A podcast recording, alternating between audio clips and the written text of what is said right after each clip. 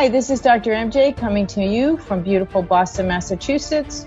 This is the Women in Dentistry podcast where we feature women in dentistry making waves and leading the industry through the next decade. I am your host, Dr. Mary Jane Hanlon, a former dental assistant, dental hygienist, and now dentist.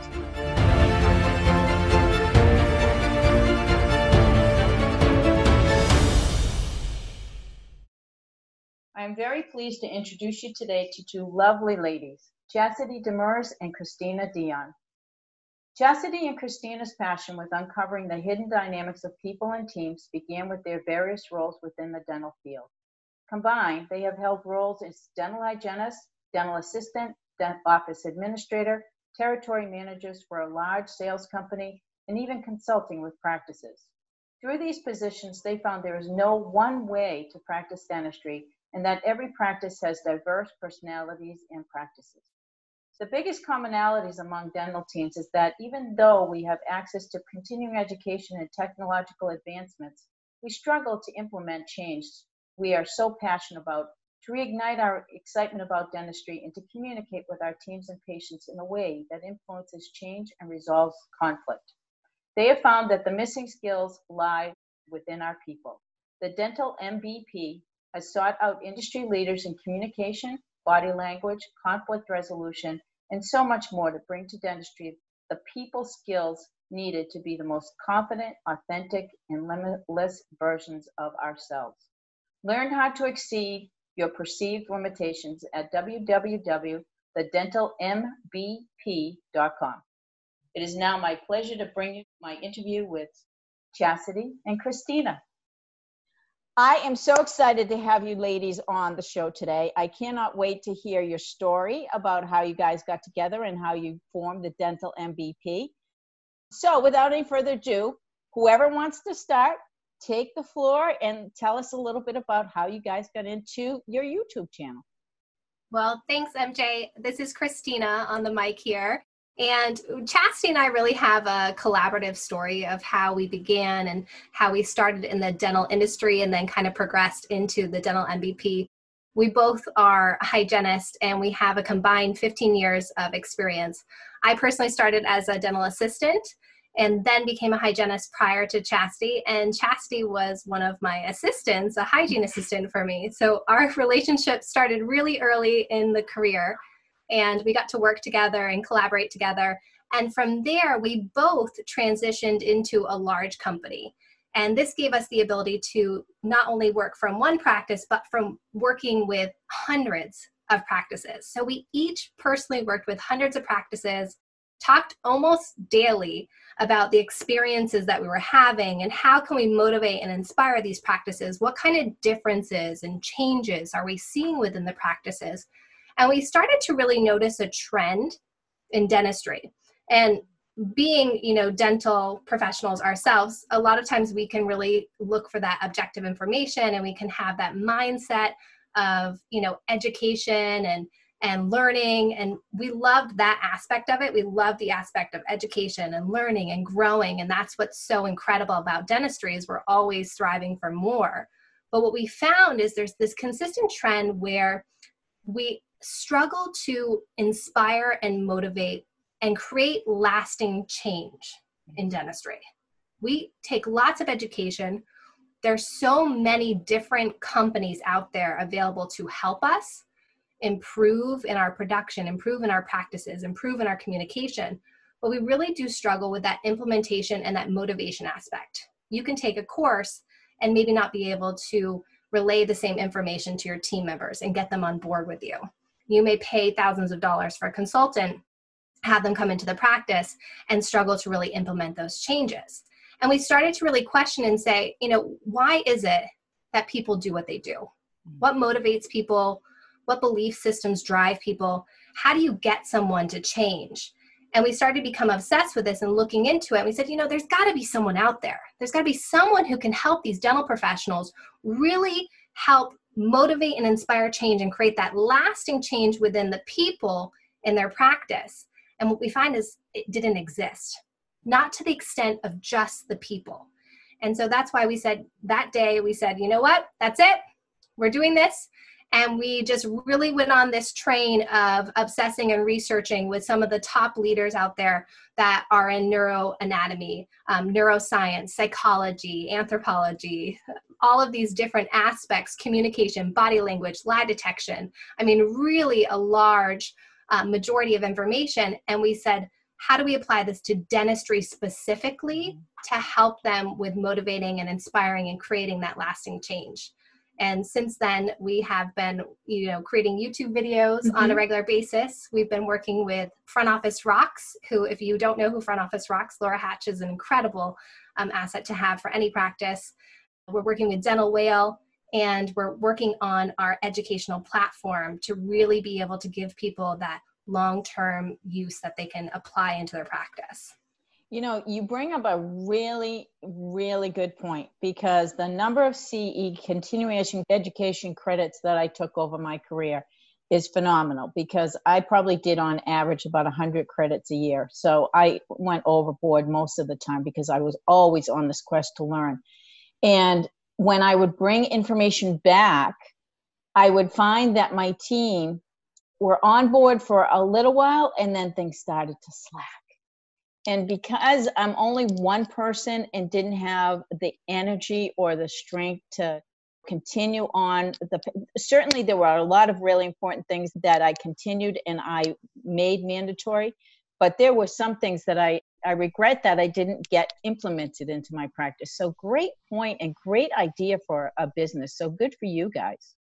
Thank you so, where are you now? Are you traveling everywhere still? Are you working directly with Dental Whale or and with Laura Hatch, or are you on your own? So, right now we are starting. We have many things that we're kind of juggling and pulling together. Like right many now. entrepreneurs. Good for you, ladies. Oh, that'd be so. If it was one thing at a time, that would be so great. No, we have a few things that are going on. We are currently recording for Dental Whale educational content. We are also working on our foundations course as well, which is a bulk of reporting we're really focusing on getting done within this next month. I am due in August, so we're adding to the family. With a baby. So, it's like we're on a bit of a time crunch for all of that stuff, but we're really excited to be getting to the point where we're filming the foundations course because we want to make sure that this is something that is available to all dental professionals as you're going and taking those continuing education courses or starting a practice or growing your team to make sure that you have these foundational people skills. So then when you go to implement it, before you've even reached the point of taking the course, you're able to have that understanding of what do I need to keep in mind for what are the future barriers going to be to implement this? What personalities exist in my practice and what are going to be the communication barriers that we want to also plan for so we can make sure that there's successful integrations and good conversations to make sure each person's voice is heard within the practice and that they're excited and that they want to be on board as well. Yeah, like you said, MJ, you know, we get so excited about education. That's something that really happens in the majority of dental professionals, and especially as a dentist or a practice owner think we get so excited for it and we're learning new information and we get so pumped up to bring this back to our team members. But what we forget to stop and think about the people before we even gain this information and think as I'm learning, how would I apply this information? How would my team perceive this? What would they see as barriers? What would they see as positives? You know, what are already some of the barriers that exist in general when it comes to implementing change? Do we have an individual in the practice who change, you know, certainty is something that they really is one of their core values. They love to have that certainty. They know what the schedule is. They know what to expect. And whenever you throw something new at them, it throws them completely off. So taking that already into account before you go to the education. And that's why we call it the foundations course because it's starting backwards. We start with if I was going to implement this, what would it look like? What would the people look like? What would their point of view beyond this you know what kind of personalities do i have in the practice and how is this going to affect them? And then learning the information with that in mind. Now do you guys focus on personality tests and Enneagrams? So we do focus on personality tests. Those are that's going to be a big component of it as well as core values. So understanding all of the things that influence people because we really believe that in order to truly have influence, you really have to know what it is that already influences someone. and that's going to fall down to their their personality traits as well as their core values and other beliefs that they may have about you know whether it's what their work ethics look like what dentistry is supposed to look like in their mind and really just understanding how all of these facets you know affect them on a daily basis now what about limiting beliefs? Are you talking about those at all? Because those i think are some of the key roadblocks that really keep us stagnated and keep us from growing. I think you just nailed that on the head and and that was going to add to chasity is on top of your personalities and your core values one of probably the largest factors to consider are those limiting beliefs and maybe not even limiting beliefs but just beliefs in general i don't mm-hmm. necessarily want to call them limiting beliefs because it's just someone's belief and we might view it as this is limiting them from really progressing in their career or taking the next step but it's just their belief system.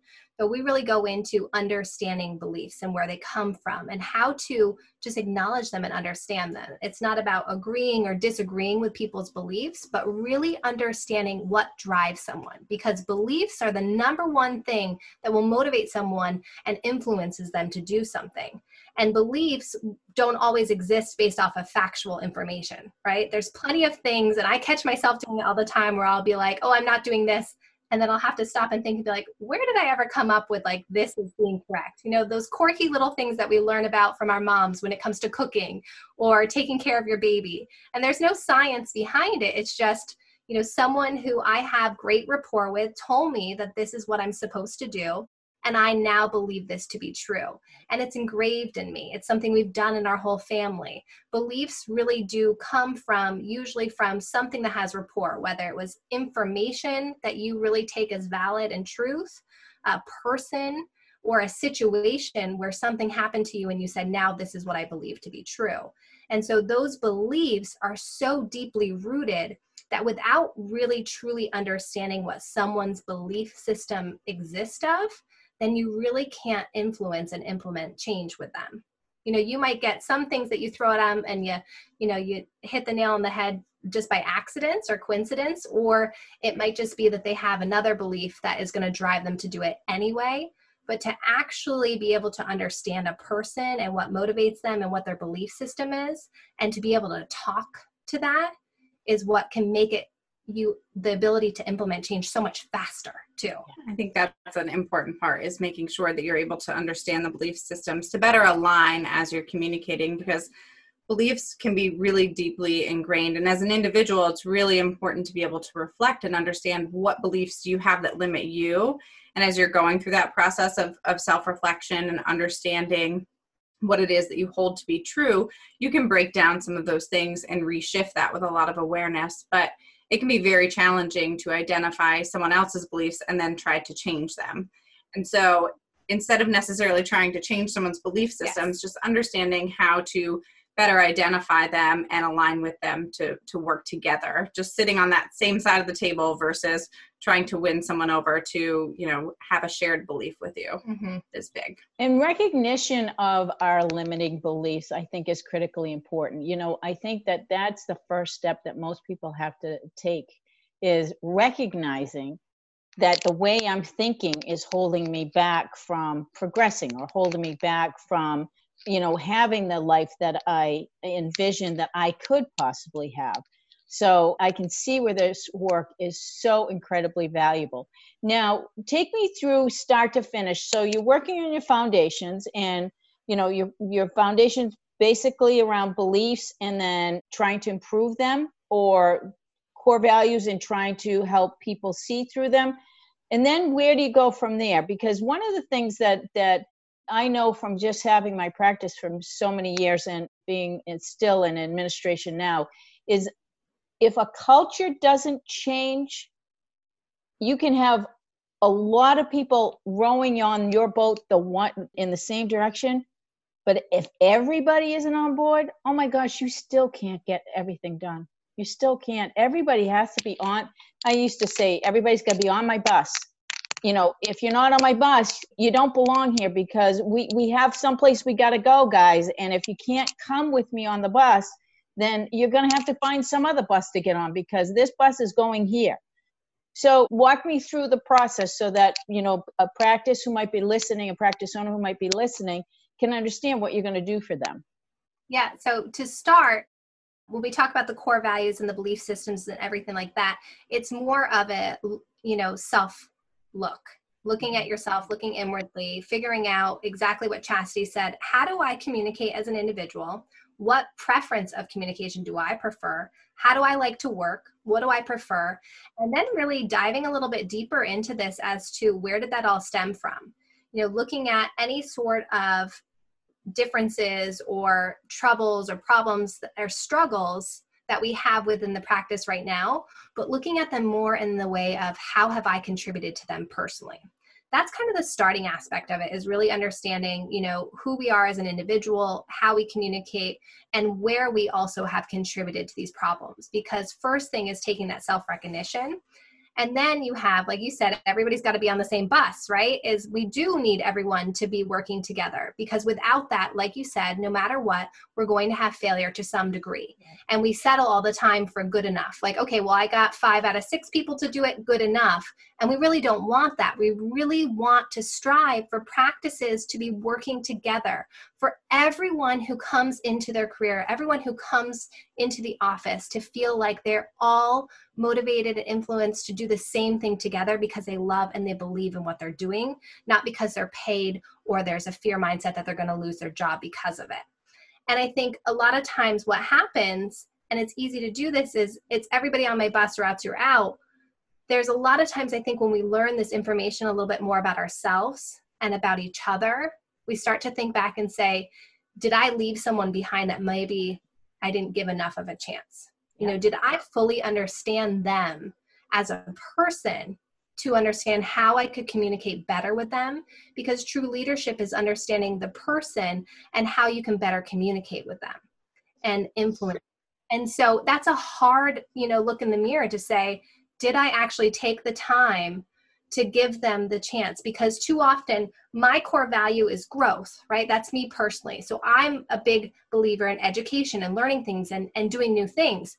So it's really hard for me if i were to have an employee who doesn't want to grow who doesn't want to do new things who doesn't want to learn new things and just wants to stay status quo that's a big barrier right there. But if i can learn about them as a person their beliefs behind it and maybe i can make them a rock star who is that that talks about that? Make them a rock star where they are just so good at what they do. They don't need to do anything else because i can utilize them for the things that they're so incredible at. And other people around them can grow and change and do other things. As long as this person is there and says i believe in what everybody else is doing and i'm so good at this and this is what i'm going to stay doing. And so i think sometimes it's just looking at the people that we work with differently. And sometimes the roles that they play maybe a little bit differently versus whether they're in or out. Yeah, and that's, you know, it may be a mismatch of values that are happening in the scenario that Kristina's talking about. So for us, the core value is growth. And for that person, it may be more recognition or relationships. So the way you're going to provide appreciation and praise is going to be different. So mm-hmm. instead of incentivizing them through allowing them opportunities to you know continue their education and do additional things it may be recognition and rewards based on a relationship thing um, or a relationship factor whether it's like team building time or even just making sure that you're pausing to give them that recognition for the tasks that they are achieving and that they're excelling at. So the foundations course really walks through understanding your personality your values and the way that you communicate as well as recognizing your team's methods of communication and their values as well. So then we have a good understanding of those components and can communicate. And then we also walk through developing rapport. So, how do you establish trust and are able to have those conversations where when people hear you talking about what it is that you're wanting to implement, or as you're providing suggestions or recommendations for changing work processes, they're really hearing that through a lens of this person really cares about me and they want me to be successful. And you have to have rapport to ensure that your team is going to hear those messages filtered through that versus, you know, walking into the practice and, you know, just having commands that are put in place because then you end up with unhappy team members that don't feel like they were on board or able to contribute to what the decisions were. So there's various stages that we go through that allow us to better communicate as leaders or just as team members throughout the foundation's course. Oh, sounds absolutely fantastic, ladies. Really, really fantastic. Anything else you want to tell me about it before we move on to some questions? You know, you touched on developing culture as being a big thing. So, as we kind of loop back to that, developing a good team culture, that is probably one of the biggest pieces of advice that I would have for a dentist or a team is just sitting down and working together to identify what is your culture. So, as we touched on, our values are for us personally, are honesty and growth. And so, those are really like praised things in our minds and things that we really focus on to make sure that we're always reflecting on how it is that we can do better. For a team culture, it may be something different that appeals to the leader of the practice. And but really sitting down to work together to say, are we all aligned with the values that we hold in the practice and are we all embodying them? yeah personally and professionally what do you hold as the value for yourself and as a professional and you know looking at how much do these align with each other and do you see where any of that constraints exist? I think it's really huge to build that team culture and make sure that everybody sees the same value for the practice because that's where you really do see those thriving practices where they all you know communicate well to each other that they implement change really quickly. And we've all met someone within those practices or we know someone who works in one of those practices where it's just fun and it's easy. And they say oh i'm going to go learn about this course because we know it aligns with our culture. And they're all like great bring it back to us. I can't wait to hear about it. And there's excitement, and it's like the dream to have that. But team culture, I think, is one of the biggest things to work on for a practice. Without a doubt. And I think you can't be successful without a good culture. I mean, you really can't be successful without a good culture. One bad egg spoils the bunch. I know that you probably have heard that. And it can't be more true. Even in small practices, you can see it's almost like a disease, unfortunately. And if you don't somehow either align that person, you got to make the tough decision to let them go. At least that's what I've learned in my lifetime in dentistry is that some people, you know, you got to let go and it's okay. You know, they're better off in someplace else where they align more with whatever they are finding is their core values, right? Yeah, I think it's really important to recognize that when we talk about this and understanding personalities, it's not just that you can make everyone fit in the practice if you understand who they are. They really truly can just be not the right fit or there's not a way to allow this person to really thrive within your practice and and your practice culture is actually just putting them into survival mode where they're not thriving as an individual or a professional anyway. So it's important to recognize that there are situations and we'll, you know, and we will outline those too as far as like toxic people and when we need to let go of those toxic people because emotions are scientifically proven to be contagious. There's tons of scientific research and the most contagious of them all, of course, is that negative Nancy, right? That negative atmosphere, mm-hmm. that person who comes in and stomps around or always has something negative, it puts everyone in a bad mood. And it really reduces the ability to have the conversations that need to happen in the practice because we're fearful of maybe what this one person might do. And that's definitely something that we focus on as well is how do we have these difficult conversations because it's very true that we have to recognize sometimes there won't be a fit that works within the practice and that's okay but it's hard to have those conversations. So I know there are many people where we've talked to them and, and they'll say this person just isn't the right fit. But then as you come into the practice, you know, month after month, you're seeing that person still there and they're still saying it's not the right fit, like it's holding back this yes. project or this isn't happening because of this.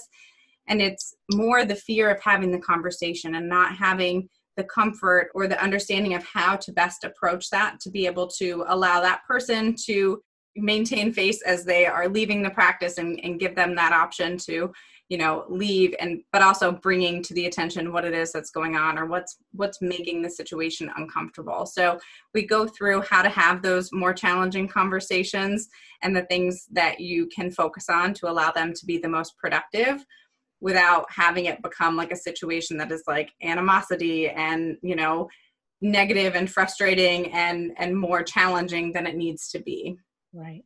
I do remember a time when I did have to leave, let somebody go. It was early on in my career. and I must not have have done it appropriately because she was very malicious when she left.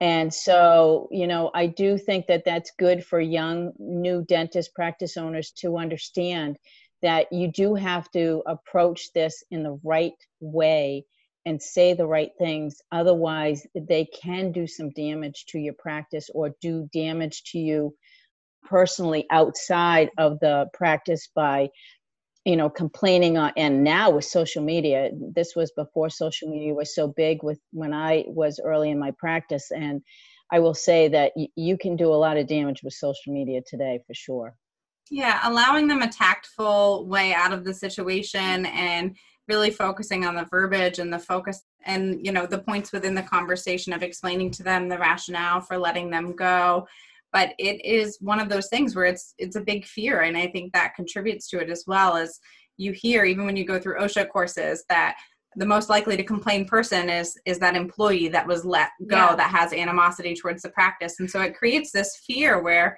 you don't want to have those conversations because you're afraid of how much that could hurt your practice. Mm-hmm. And so being very tactful in the way that we proceed with those is important. And the conversation after the fact with your team is probably one of the most forgotten conversations. I think that it takes so much courage for us to come up with a conversation to let mm-hmm. someone go that we sometimes can shut off afterwards. We're like, okay, it's done, it's over with, back to work and we forget that our team has some sort of investment in this person whether or not this was a toxic person or not.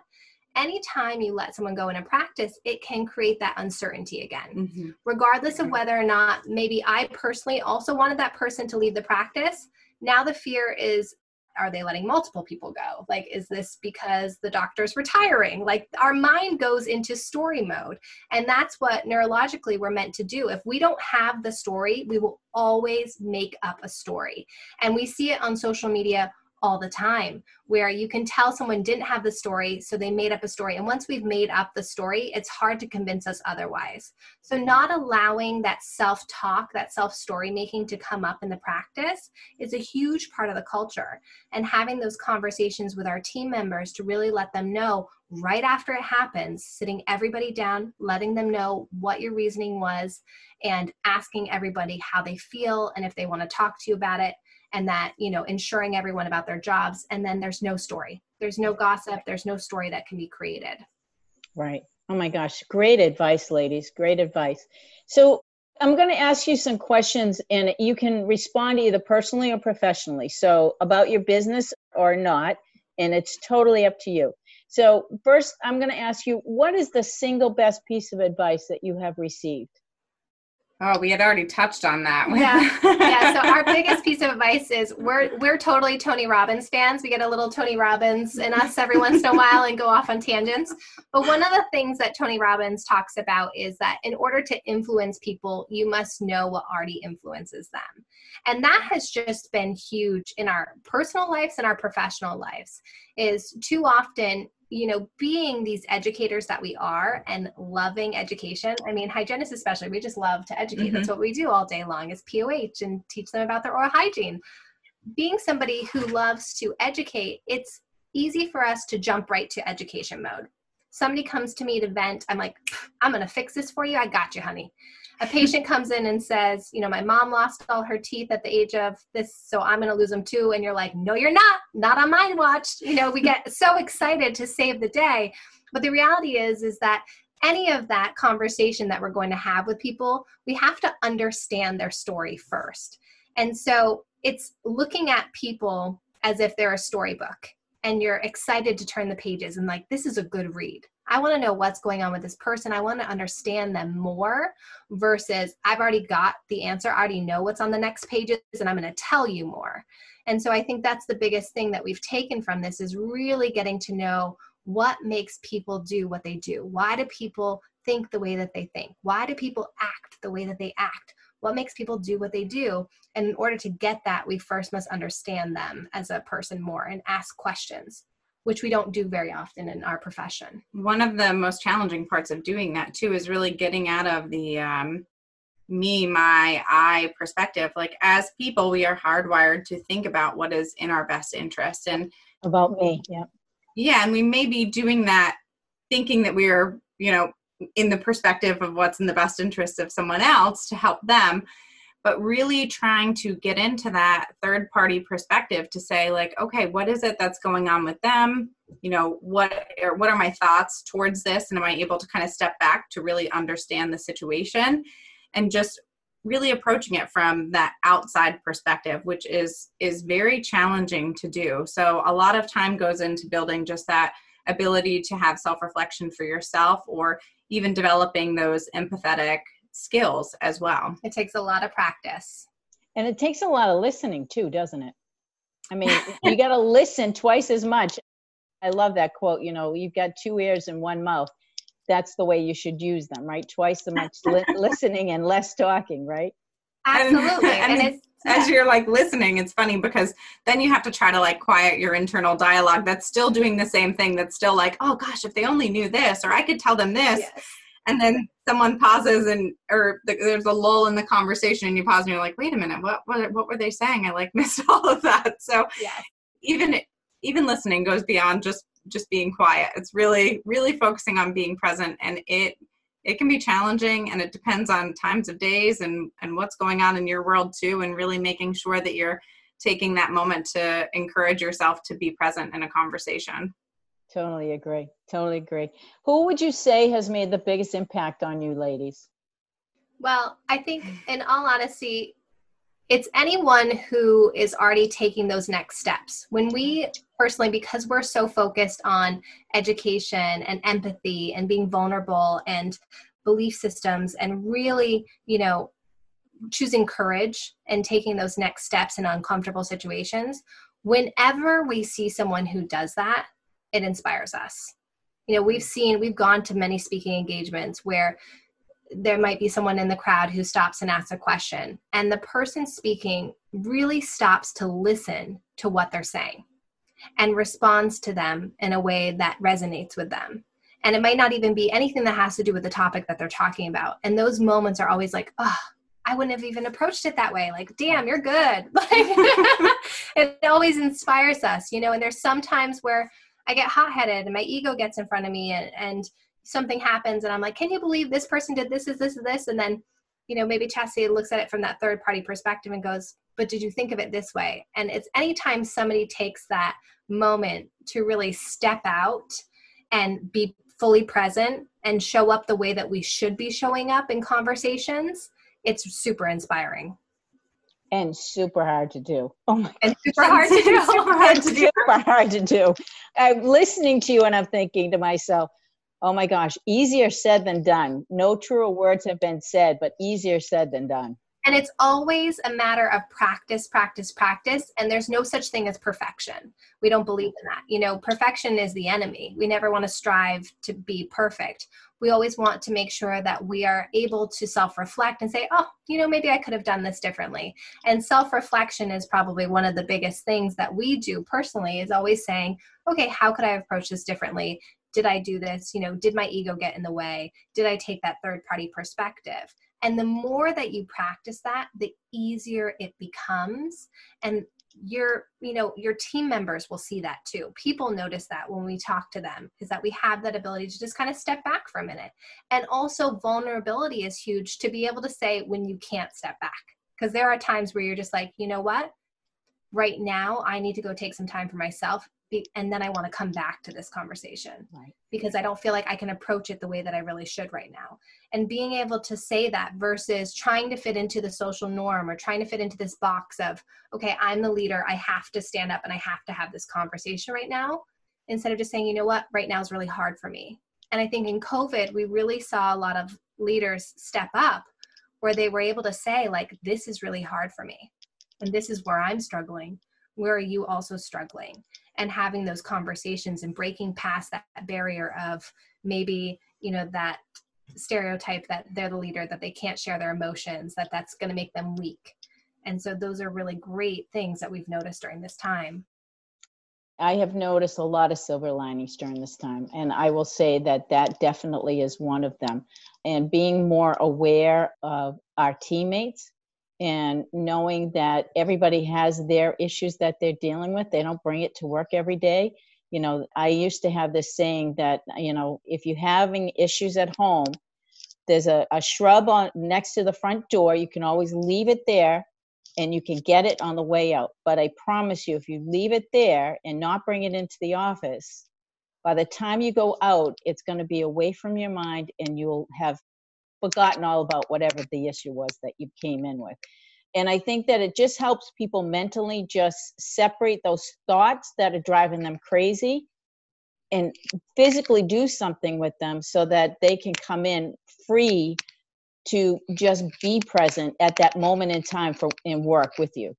Yeah, we've all had those days where you're trying to leave the house, spill the coffee on you, trip over the kids' shoes, get it in the car, realize that one of them's naked. I mean, maybe that hasn't happened to everyone. but it happens to me sometimes where you're just like, oh, so frazzled. And it's hard to just be like, okay, you know, put on a game face when you go into the practice. And I think we say all the time, you know, leave your baggage at the door. And sometimes that's easier said than done mm-hmm. in certain situations. And so being able to even just be vulnerable enough to say, like, whew, I had a whirlwind of a morning. I'm sorry that I'm going to seem like a hot mess. I just need like 10 minutes to really like pull it together. yeah, I just need, and you know and saying that because sometimes because body language speaks louder than words and a lot of times i think people will come in and pretend that they're okay and we all know those moments where we've asked them are you okay yeah i'm fine well they're not fine and now we've just created a new story that obviously i upset them at some point and now they're angry at me when it has nothing to do with me and so i think it's also really important to teach our team members to be able to have that conversation and feel comfortable saying I had a really rough morning. I'm sorry if I seem off right now. I'm just working through it. You know. Yeah, emotions. I think you know there's there's a thought that emotions are are going to be left outside of the practice. And and we're working with people all day long. We are people and there's that subjective component to our interactions that will always be present. But it's being able to communicate those moments where it's saying like this is a me thing. Like maybe you're tired or or whatever it may be. But being able to be aware of that, aware of how that is impacting your day and your team members around you. Also, communicating it so they're not making up those stories as well, because you don't want them to think that because you're not talking during the day or because you went and had lunch in your car quietly that yes. this means that you're upset with somebody. It might just be like, yeah, I'm trying to leave, you know, the the emotions at the door. I'm really wiped out and I just don't have enough energy to have those outward interactions beyond just being able to be there for my patients during the day and that's okay just having those conversations and having that degree of vulnerability to say you know i'm just going to go check out for lunch for a minute and i'll be back you know this has nothing to do with anybody. But um and then also recognizing when there's emotions that are flaring up because something is going on within the practice because we do all have our own boundaries that we have to make sure that we are respectful of or that conversations are happening that need to happen which a lot of times missed conversations are result in emotions and upset team members yeah. and it's a matter of recognizing where these emotions stemming from what conversations need to occur and how can we address those and in a productive way not just an emotional outburst but saying you know, I'm feeling this way. Why am I feeling this way? What's going on? You know, what's truly going on and what can the resolution be? And then having that conversation to make sure that it's resolved. It's not something that is going to be swept up under the rug and then appear as, you know, more negative emotions later on down the road. Excellent. Excellent. Are there any obstacles that you ladies have overcome in the process of forming your business or even, you know, during your early careers in dentistry? I think it's been an obstacle for us and I think dentistry as a whole. And it's something that drives us in creating MVP very much is really uh, there's kind of a status quo with implementing dentistry. And so dentistry has changed over the years as far as what we do, but how we do it and how we implement change and how we kind of communicate with the people hasn't changed very much. So there's the status quo that the dentist is in charge, right? The dentist is the leader, the dentist implements the change. So sometimes they might say, okay, this is the new thing that we're doing. They come in, they say, this is what we're going to do. And then it's expected that it's to be done. And so that has been the challenge of saying, okay, how do we create, you know, a change in that where we can lead differently? And so what Chasity and I have said, and we were talking about this earlier, is there's a big difference between having someone on a leash and them doing what you do and having someone walk beside you. Hmm. And what we really want to overcome is that leash aspect. We really want to be able to create in dentistry where everyone is on the same plane. Yeah. And truly, that's what leadership is. And also, that the dentist doesn't always have to be the leader. There are plenty of dentists who say, I just want to do the dentistry, right? They don't need to be seen as the leader. We all take leadership roles in different ways. Mm-hmm. And leadership is usually about being on the same plane, knowing what inspires each other, understanding each other fully. And then you have a team of leaders who are walking beside each other versus just throwing things in there and expecting people to change. The one thing that, that just popped into my mind that that we haven't talked about really is accountability. And where does accountability fit into at all, if it does at all, fit into your program?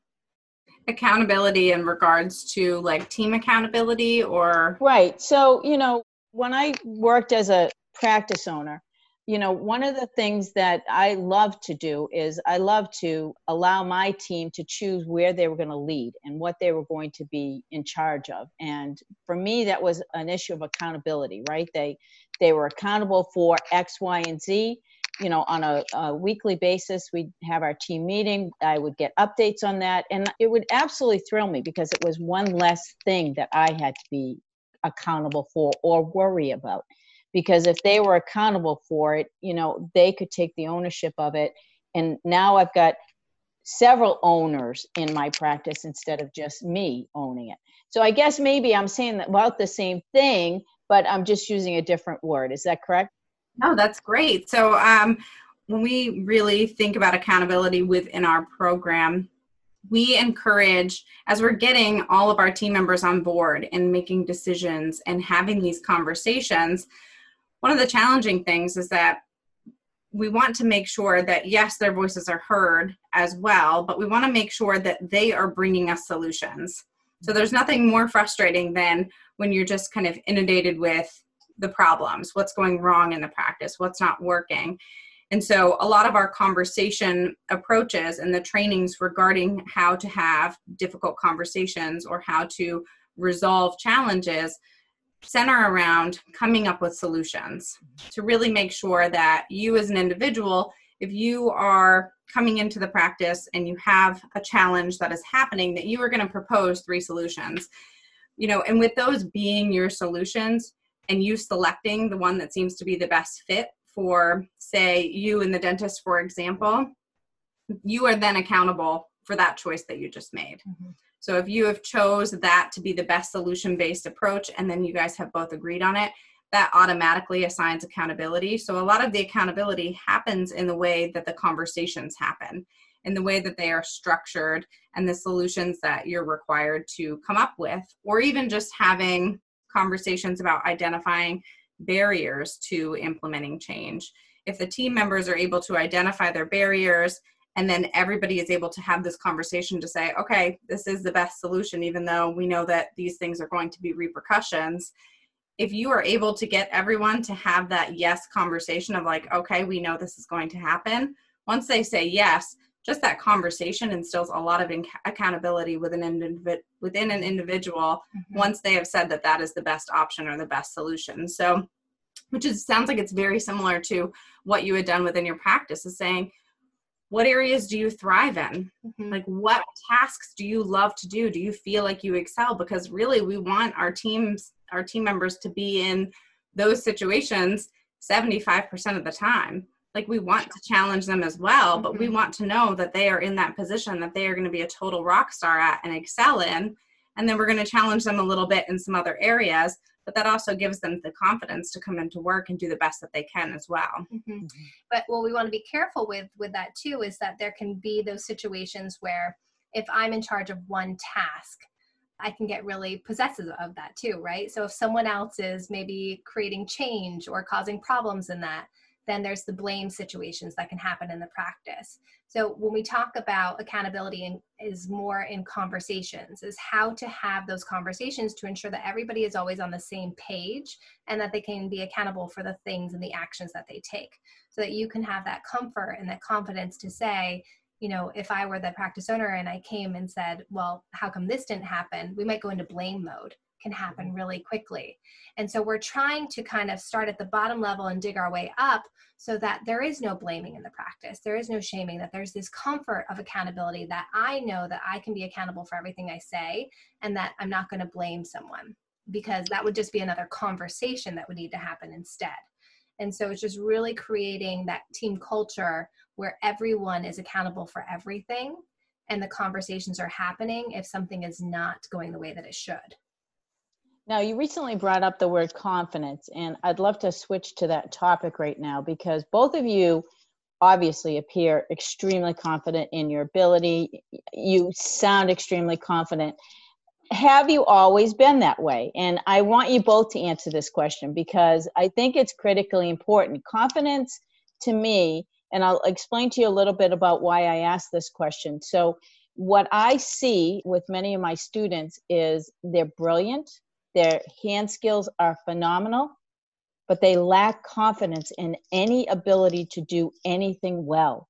And I shake my head at that and say, okay, what is missing in your experiences that you need in order to gain that confidence? So I'll go back to my question. You know, have you always been that confident? And if not, how did you gain it? For me, so, you know, I would say over time, I have gained confidence. So I am more introverted than extroverted, which doesn't appear that way in certain situations. So a lot of times, if we're doing a conference and we're giving a presentation, that is all in for me. And then Kristina knows that I just like shut down afterwards. like we probably can't have like a big group dinner or anything like that afterwards. So it's really understanding what is it that works for you? What like what is your personality because I think confidence is thought of as this exuding extroversion, energy, and it's really understanding what it is, where is it that you thrive versus where is it that you survive? Like, what situations are you going to be the most comfortable in? And trying to stick to situations like that. Or if we're presenting, it's what topics, like which areas am I more comfortable in? So, mm-hmm.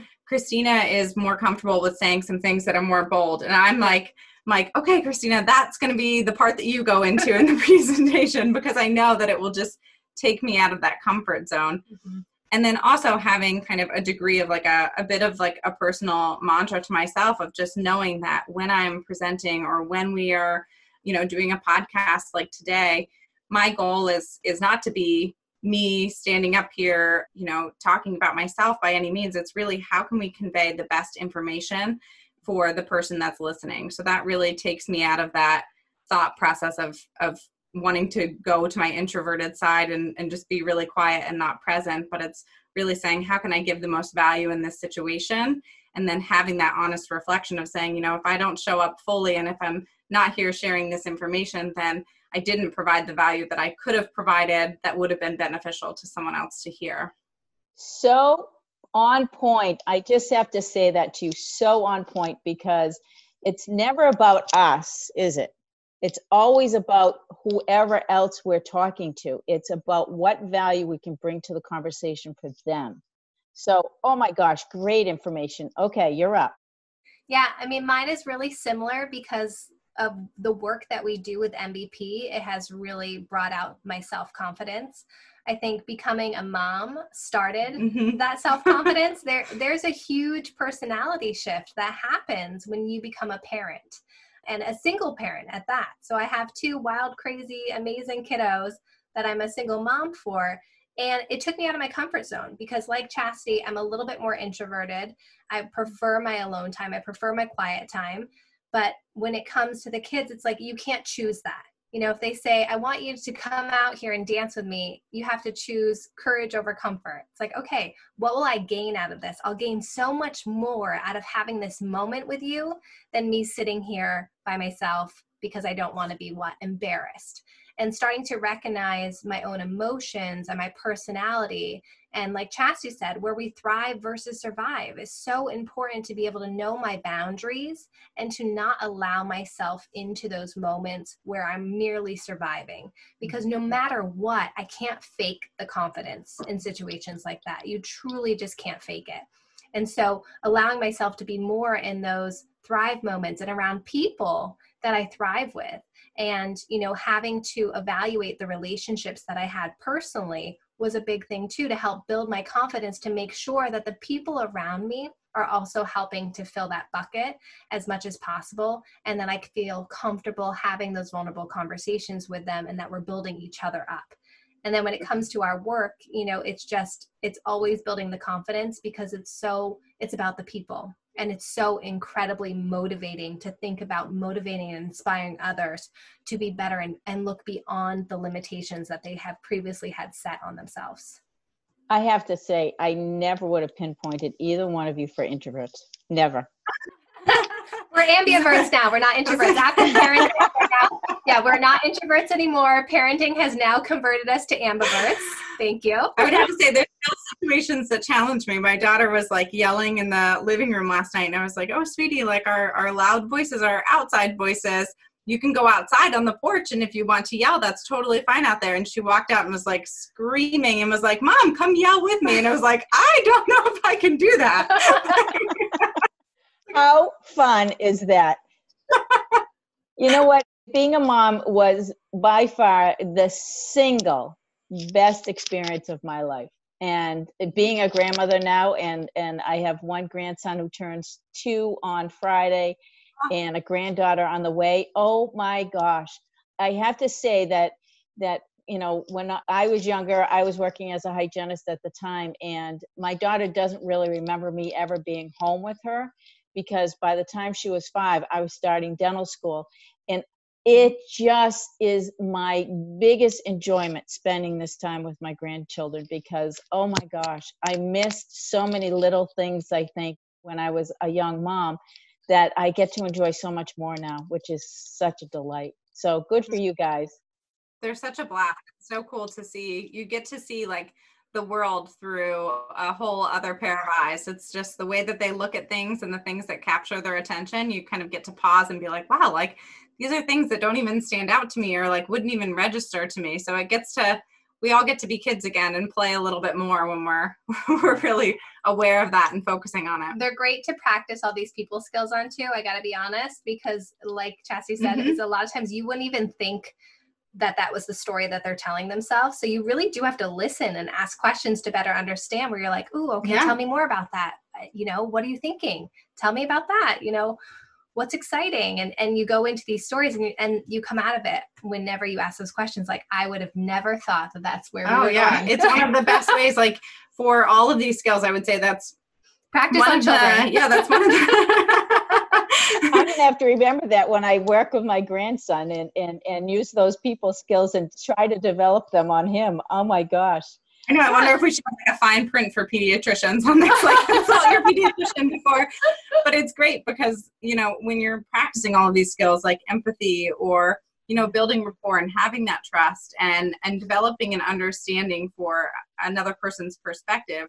What better way to do that than than with your kids? Because as we talk about it, like people are irrational entirely, and there's there's no one more irrational than a two year old. I have a, mm-hmm. a two year old right now, and so it's asking questions and understanding and trying to figure it out and so it's wonderful practice and empathy empathy is a huge one because if you think of a child who has a purple pencil and breaks it and you have 10 more purple pencils you're like what's the big deal i've got more purple pencils but they're so upset it's not mm-hmm. about thinking about a time when you had a pencil that broke but thinking about okay when's the time that i really had something Where that I, felt was, that devastated and i felt mm-hmm. and i felt that same like devastation and connecting with that and practicing that.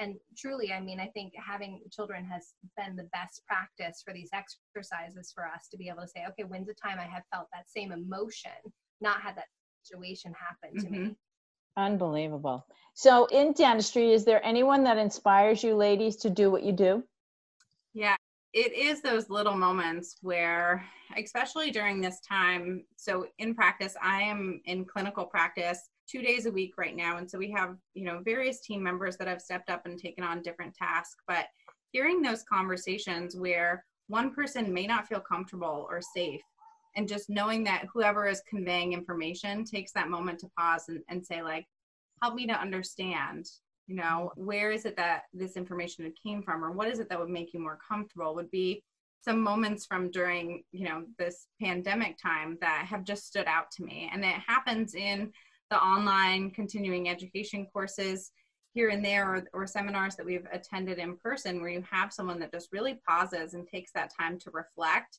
and just and give you that really in-depth response where it's like wow like i typically like kristina was saying it takes so much practice to always be in that mindset and it's it's challenging to do but those moments where other professionals remind me really inspires me because I'm like, gosh, we have such a good group of professionals that really do want the best for one another and for their patients as well. It's just really focusing in on those skills, something that's not typically taught, you know, within school. It's something that we learn, you know, by fluke most of the time. Mm-hmm. And so really harnessing that energy that I get from others within the profession. And yeah, then, I wouldn't say that it's there's an individual. It's individual experiences. You know, it's just individual moments that we've run into from multiple individuals that we go, wow, okay, yeah. good for good job, like way to go. Like those are just those are the inspiring moments, really.